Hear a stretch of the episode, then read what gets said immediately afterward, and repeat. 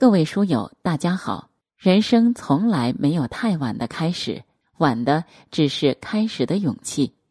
为此，越是阅人推出终身学院专栏，陪大家每天读完一本书，在书中充实自己，找到人生新目标。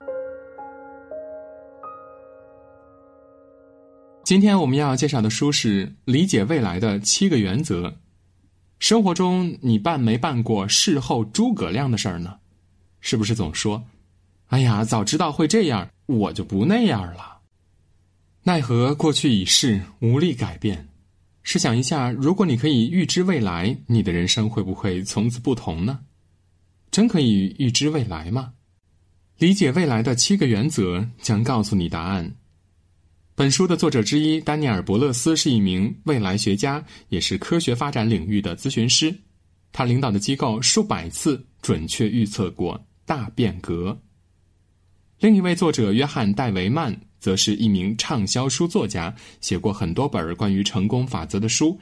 这次他用自己的好文笔与丹尼尔的好内容结合在了一起，写出了理解未来的七个原则。这本书一出版就受到美国商界精英的追捧，不仅被美国《纽约时报》和《华尔街日报》评为畅销书，还荣登了亚马逊排行榜的榜首。接下来，我们一起跟着作者。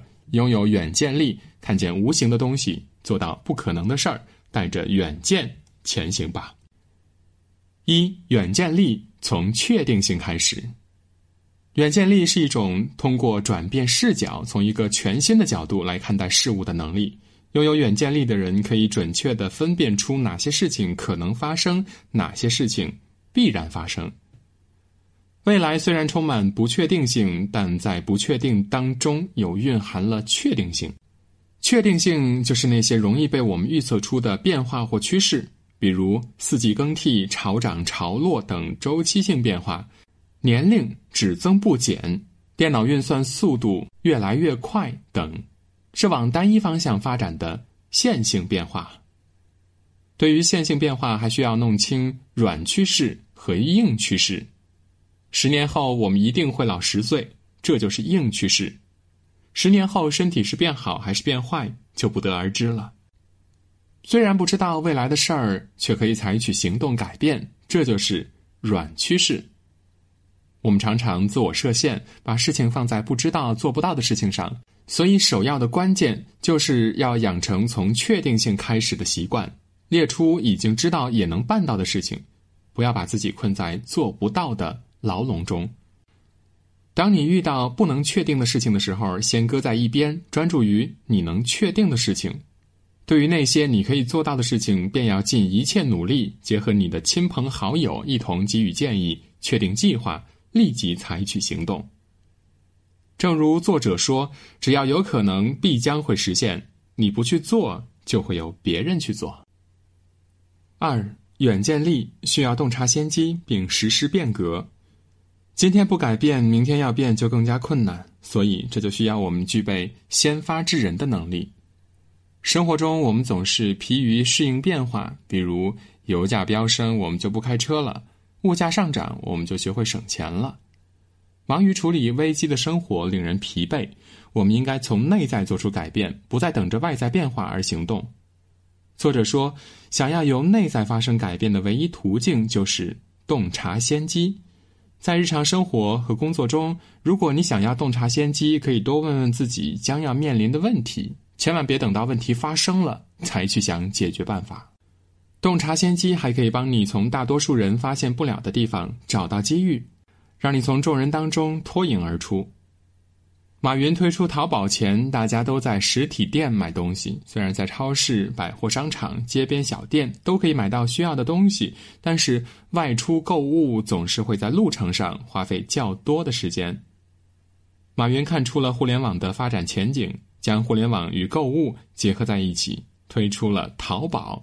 这之后，衣食住行相关的任何东西，只要动动手指，都能足不出户的买到。无论形式上如何变化，变化还是与别人做同样的事情，而变革则是从本质上发生了改变。淘宝就是从本质上改变了大家的购物方式。作者说，想要看清未来，不光要看到变化，更要推动变革。对企业而言，想要生存和发展，就要学会给客户梦寐以求、一直想拥有的东西。其实我们个人也一样，只有让我们的能力足够适应未来的需求，才能游刃有余，过上想要的生活。三，远见力的关键是跳出问题，反其道而行。很多时候，最先遇到的问题可能并不是真正的问题。如果你思考问题的方向就错了，那么接下去的一切都是徒劳的。作者曾做过一只鱼缸的实验，在一个热带鱼缸的中间嵌入一块玻璃，将鱼缸分为两半儿，一半儿放入捕食鱼，另一半儿放些捕食鱼通常进食的鱼类。开始的几个小时，捕食鱼疯狂地试图捕食，却一次又一次撞到玻璃隔板上，屡屡碰壁后，捕食鱼便不再试了。之后，作者虽然移除了玻璃板，但是捕食鱼却不再疯狂捕食，而只是逗留在鱼缸的一侧。回顾我们的成长过程，是否有过尝试无果就停止尝试的经历呢？之所以会有这样的结果，是因为我们从一开始就没有看到真正的问题。也就是说，对于捕食鱼来说，玻璃板并不是它需要解决的问题，而是需要跳过的问题。真正需要它解决的是如何消除自己的思维壁垒。比如在生活中，有很多家长都会抱怨孩子不爱读书，不管是威逼还是利诱，孩子就是不读。诗词大会冠军武亦姝的成长经历，或许可以给你一点启发。在武亦姝小时候，她也并不爱读书，是老师眼里的坏学生。她的父母为了解决孩子不爱读书的问题，也是尝试了很多办法。在看到一个作家朋友一起陪孩子读书的场景后，武爸武妈二人大受启发。爸爸不再玩象棋，下午四点半之后一定放下手机，陪武亦姝一起读书。妈妈则是陪着武亦姝一起画画，一家三口玩起诗词接龙，谁输了谁就要做家务。所以，比起让孩子爱上读书，父母更该解决的是如何给孩子提供一个良好的读书氛围。生活中，当我们遇到复杂的问题时，也同样可以跳出眼前的问题，反其道而行来解决，找到真正的问题所在。四。通过远见力实施再创造，我们的生活想要在肆意变化的科技狂潮中生存下来，就要再创造和再定义所有的一切。有位网友分享的故事可以帮助你理解并找到再创造和再定义的关键所在。网友有次打车回家，一上车就发现这辆车挂着香包等装饰，很温馨。刚上车，司机就亲切地问：“您冷不冷？我这儿有暖手宝。”饿不饿？我这儿有零食。堵车时还给了网友几本杂志，怕他无聊。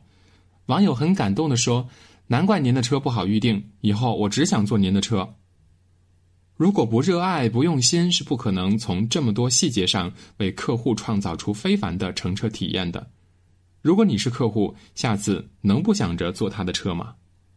这位司机充分发挥自己的优势，重新定义和开创了一种全新的。乘车服务，这便是他生意火爆的秘密。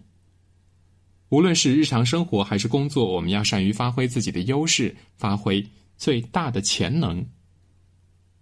五，改变看法，主导未来。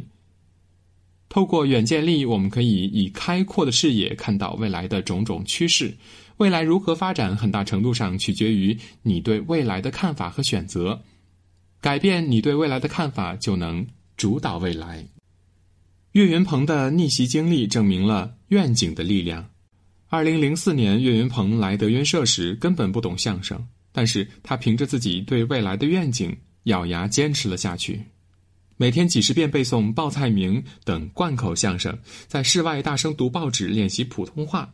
二零零五年，终于登台首秀，却在三分钟后被轰下了台。又努力了一年，二零零六年，他终于把观众逗乐了。继续努力，永不放弃。在二零一三年，二十八岁的岳云鹏成为德云社的台柱子。我们的未来其实也和岳云鹏一样，不可能一帆风顺，但我们却可以从内而外的改变心境，打破藩篱。作者给了一个建议，称之为“明日实验室”。每周投入一小时，不断构想你未来的样子。这段时间里，要停下手头的事儿，停止眼前问题的思考。作者说，只要你不断坚持，慢慢你就会意识到自己未来的愿景，你的潜意识就会帮你走出当下的困窘，主导自己的未来。以上就是理解未来的七个原则这本书的精华内容。过去已逝，能把握的只有未来。正如德国哲学家马克思所说：“后悔过去不如奋斗未来。”大多数人普遍认为，只有努力适应生活的变化，才能够很好的生存。但其实并不是这样。比起适应变化、发现变化、推动变革的能力，才是未来需要的。远见力就是这样一种能力。有远见力的人，总是可以比别人早一步，成为人生赢家。面对未来，你应该有意识的培养自己的思维，让自己拥有远见力。这样，你在看到新鲜的事物时，才能产生和别人不一样的洞见。未来就是变不可能为可能，变不可见为可见。拥抱你灵光一现的远见力吧，它会带你以全新的、强有力的方式前进。好了，今天的分享就到这里。欢迎长按文末海报，添加“月是月人”主编，一起交流学习。